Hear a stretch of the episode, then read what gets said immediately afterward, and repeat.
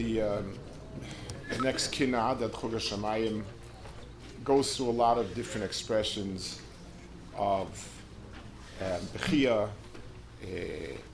crying out to Kadosh Baruch Hu, proclaiming one's tsar, and um, the, the, the Teva Dvarim is a person keeps on proclaiming tsar and things as long as there's hope, as long as there's something to look forward to, as long as a person is um, crying out, means the person still has hope, still wants something.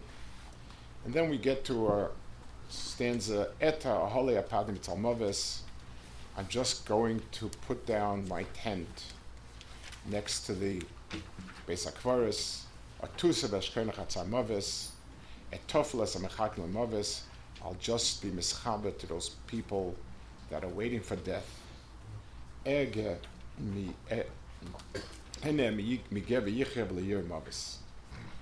Person comes, as long as the person is screaming, as long as the person is crying, means he's still hoping for something. Still, then there comes a moment of despair when he says, "It's over. There's nothing more to hope for. It's finished."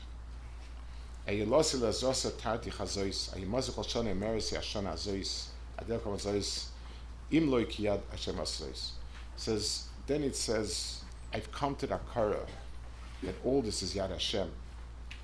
And we turn to HaKadosh Baruch and we say, Ekev l'chol roish Hashem cheli.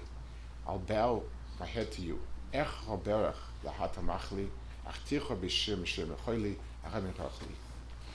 There's an extraordinary process here. Even when a tsar and a comes, we still feel it's us. We can do, we should have done, we should do, and so on. And as long as a person feels that he's in control, so our that so it's up to us. The Gzeira, this, the, the, the, the Gzeira of Churban was a Gzeira because because we thought.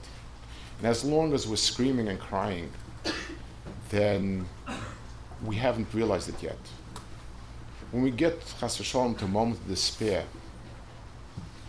when you say, that's it, then we can realize, maybe this came from someplace else.